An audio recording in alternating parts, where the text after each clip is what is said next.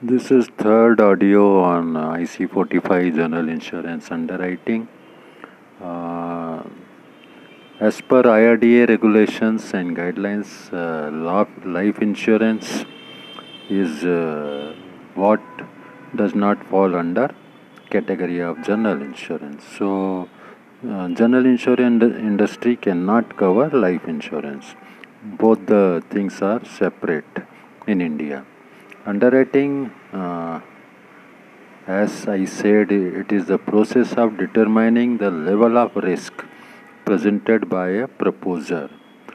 क्या प्रपोज़र क्या रिस्क लाया है हमारे सामने? उसकी जाँच पड़ताल और उसको एक्सेप्ट करना नहीं करना टर्म्स कंडीशन और प्राइस क्या होना this is called underwriting main object और पर्पस अंडर राइटिंग का है। risk transfer from uh, uh, from policyholder to the company uh, और उसके लिए they decide what should be the premium so underwriting uh, is a key function uh, if underwriting is not sound then company cannot remain in solvent position or profitable position uh, underwriting is important to brokers and agents as it will match the needs of consumers with the standards set by insurers. Uh, तीन function है main underwriting के risk selection classification rating और policy selection एक दूसरे के ऊपर dependent है। Risk select करेंगे उसको ढंग से क्लासीफाई करेंगे फिर उसका रेटिंग पैटर्न जज करेंगे और उसके बाद पॉलिसी बनाएँगे। अंडरराइटर ये डिसाइड करता है कि किस रिस्क के लिए आ, कौन सी पॉलिसी इशू करना है क्या रेट लगाना है। क्लासिफिकेशन करने से एक तरह की रिस्क एक ग्रुप में इकट्ठी होती है और उसका रेट जज करना कंपनी के लिए इजी हो जाता है। आ, रेट सबके अलग अलग होते हैं। हर क्लास के लिए एक अलग रेट फार्मूला रहता है उसके अनुसार रेटिंग को अपने अनुभव के आधार पर बीमा कंपनी कम ज़्यादा करती रहती है। एक कंपनी जो रिस्क एक्सेप्ट करती है, उसका पोर्टफोलियो अगर ओवर बर्डनड हो जाए, अगर रिस्क कंपनी के ऊपर ही ज़्यादा हो जाए तो वो उस पॉलिसी की जो रिस्क ज़्यादा हो गई है, जो रिस्क ज़्यादा एक्सेप्ट कर ली है, जिससे उसके खुद के बैलेंस शीट को खतरा है, ऐसी रिस्क को वह कंपनी री इंश्योरेंस की मदद से बैलेंस करती है। तो this is all which is found underwriting department of a insurance company underwriting skills होने चाहिए। किसी भी ऑफिसर को अंडर राइटिंग स्किल आने चाहिए। उसको रिस्क को पढ़ते आना चाहिए इवेल्यूएट करना आना चाहिए उसको आ, उस रिस्क से कंपनी के कितने लॉसेस होंगे ये समझ में आना चाहिए। So this is known as visualising potential risk फिर उसको इस्टीमेट करते आना चाहिए कि ये जो रिस्क हम ले रहे हैं, उससे प्रोबेबिलिटी ऑफ़ लॉस कितना हो सकता है? कितनी फ्रिक्वेंसी आ सकती है उस ग्रुप में? कितनी सीविरिटी आ सकती है? कितने एक्सटेंट तक लॉस हो सकता है? इस्टीमेट लाइबिलिटी फिर उस लाइबिलिटी को वो इस्टीमेट करती है कंपनी और परख करती है कि हमारा टोटल लॉस पर्टिकुलर रिस्क में या पर्टिकुलर ग्रुप ऑफ़ रिस्क में पर्टिकुलर क्लास में कितना हो सकता है। तो इस तरह अलग अलग क्लासिफिकेशन करके अंडरराइटिंग रिस्क का पता लगाया जाता है। रिस्क जैसे प्रॉपर्टी की है, आग आग से जलना, भूकंप से नुकसान होना मैन्युफैक्चरिंग प्लांट को नुकसान होना मशीनरी को नुकसान होना बिल्डिंग को नुकसान होना, फिर रिस्क जो बिज़नेस इंटरप्शन की है या जैसे आग लग गई तो फैक्ट्री कितने दिन में वापस खड़ी हो जाएगी, उसको बिज़नेस इंटरप्शन रिस्क बोलते हैं। पर्सनल रिस्क है, जो पर्सनल एक्सीडेंट है हेल्थ है लाइबिलिटी वगैरह है, इस तरह की रिस्क हैं। और उसके बाद risk of householder shopkeeper etcetera तो ये तमाम तरह की जो रिस्क हैं, ये जनरल इंश्योरेंस द्वारा अंडरराइट होती है। ब्रॉडली अगर हम क्लासिफाई करने की कोशिश करें अंडर अंडरराइटिंग को तो property risk business interruption risk personal risk और लाइबिलिटी रिस्क के अंतर्गत इसको क्लासिफाई कर सकते हैं। नया बिज़नेस जब होता है तब अंडरराइटर को ज़्यादा सावधानी रखना पड़ती है।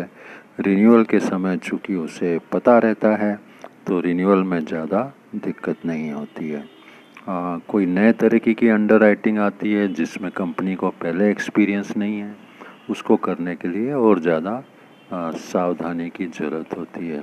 इसलिए कंपनी उस पर्टिकुलर रिस्क के लिए एक प्रपोज़ल फॉर्म डिज़ाइन करती है, जिसमें इंश्योर्ड के डिटेल्स होंगे सब्जेक्ट मैटर ऑफ़ इंश्योरेंस से संबंधित जानकारी होगी, कौन सा इंश्योरेंस कौन सी रिस्क चाहिए, क्या पैरल चाहिए, उसकी जानकारी होगी।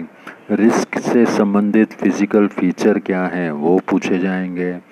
पुरानी हिस्ट्री अगर कोई क्लेम वगैरह हुआ हो, या पुराना किसी ने क्लेम आपका नो क्लेम किया हो, या किसी कंपनी ने रिफ्यूज़ की हुई अंडरराइटिंग इस तरह के क्वेश्चन जनरली प्रपोज़ल के अंदर रहते हैं जिससे रिस्क की पहचान की जा सके। कभी कभी बड़े बड़े प्रपोज़ल होते हैं बड़ी फैक्ट्री होती है तो उसमें आ, उनके आ, सर्वे भी कराए जाते हैं प्री इंस्पेक्शन रिपोर्ट भी मांगी जाती है। सर्वेयर जाएगा या रिस्क इंस्पेक्शन इंजीनियर जाएगा वो जाके उसका सर्वे आदि करके कंपनी को रिपोर्ट देगा। कुछ रिस्क ऐसी होती हैं जो कंट्रोलिंग ऑफ़िस के डोमेन में होती है, जिसको ब्रांच या एजेंट या ब्रोकर डायरेक्ट एक्सेप्ट नहीं कर सकता क्योंकि वो हाई रिस्क होती है, जैसे एविएशन है, machinery loss of profit insurance है, इंडस्ट्रियल ऑल रिस्क है पब्लिक और प्रोडक्ट लाइबिलिटी है। Jeweller block beyond a specific sum insured और contractor all risk erection all risk कुछ इस तरह के कॉम्प्लिकेटेड पॉलिसीज़ हैं जो जनरली एजेंट ब्रोकर या ब्रांच के हाथ में नहीं दिए जाते हैं। इस तरह के proposal head office regional office level तक एक्सेप्ट किए जाते हैं। तो इसी तरह के जो एक्स्ट्रा हजारडस रिस्क हैं वहाँ भी रिस्क का इंस्पेक्शन प्रपोज़ल फॉर्म और उसके बाद जो है हेड ऑफ़िस या रीजनल ऑफ़िस को रेफ़र किए जाते हैं। फायर में जो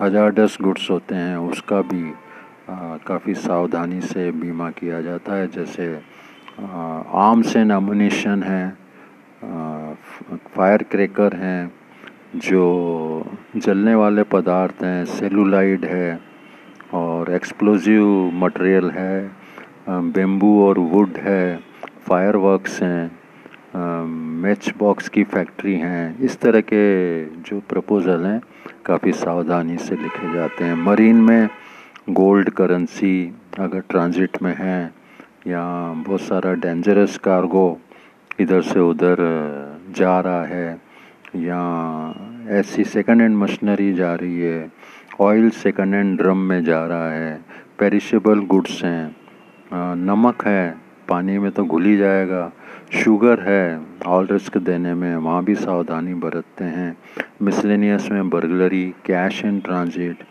fidelity guarantee workman compensation भी कई बार आ, सावधानी से प्रपोज़ल लिखे जाते हैं।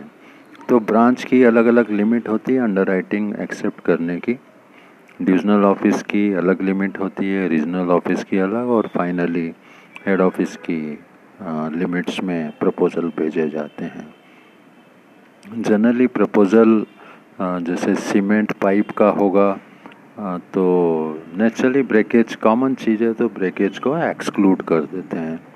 ट्रांसफार्मर हैं तो उसमें भी ब्रेकेज एक्सक्लूड करते हैं ऑयल का लीकेज होना नॉर्मल सी चीज़ है तो उसको एक्सक्लूड करते हैं।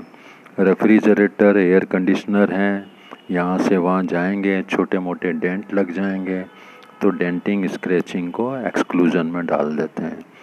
पेपर बैग कार्गो है तो पेपर बैग तो फट जाती है तो इस तरह से बस्टिंग ऑफ़ बैग्स एक्सक्लूजन में डाल देते हैं। Glass scratches breakage chipping denting common चीज़ें हैं तो इसको कवर नहीं करते हैं। इसी तरह सैनिटरी वेयर में ब्रेकेज चिपिंग डेंटिंग नहीं देते हैं। सेकेंड हैंड मशीनरी में भी सावधानी रखते हैं ब्रेकेज वगैरह नहीं देते हैं। उसका वैल्यूशन प्रॉपर करते हैं। सेकेंड हैंड ड्रम में ऑयल अगर भेजते हैं तो लीकेज और कंटेमिनेशन के चांसेस होते हैं। Motor spare parts, ball bearing वगैरह में छोटी मोटी चोरियाँ पिलफ्रेज जिसको कहते हैं थेफ्ट है नॉन डिलीवरी है, ये काफ़ी कॉमन चीज़ें हैं छोटे स्पेयर्स में।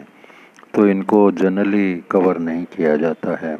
मोटर व्हीकल है तो डेंटिंग स्क्रैचिंग पेंटिंग ये चीज़ों को अवॉइड करते हैं। ये नॉर्मल चीज़ें हैं हैंडलिंग करेंगे इधर से उधर गाड़ियाँ जाएँगी छोटे मोटे इस तरह की प्रॉब्लम आएँगी। आ, कुछ ऐसे मटेरियल होते हैं जिनको डिक्लाइंड रिस्क में डाल देते हैं।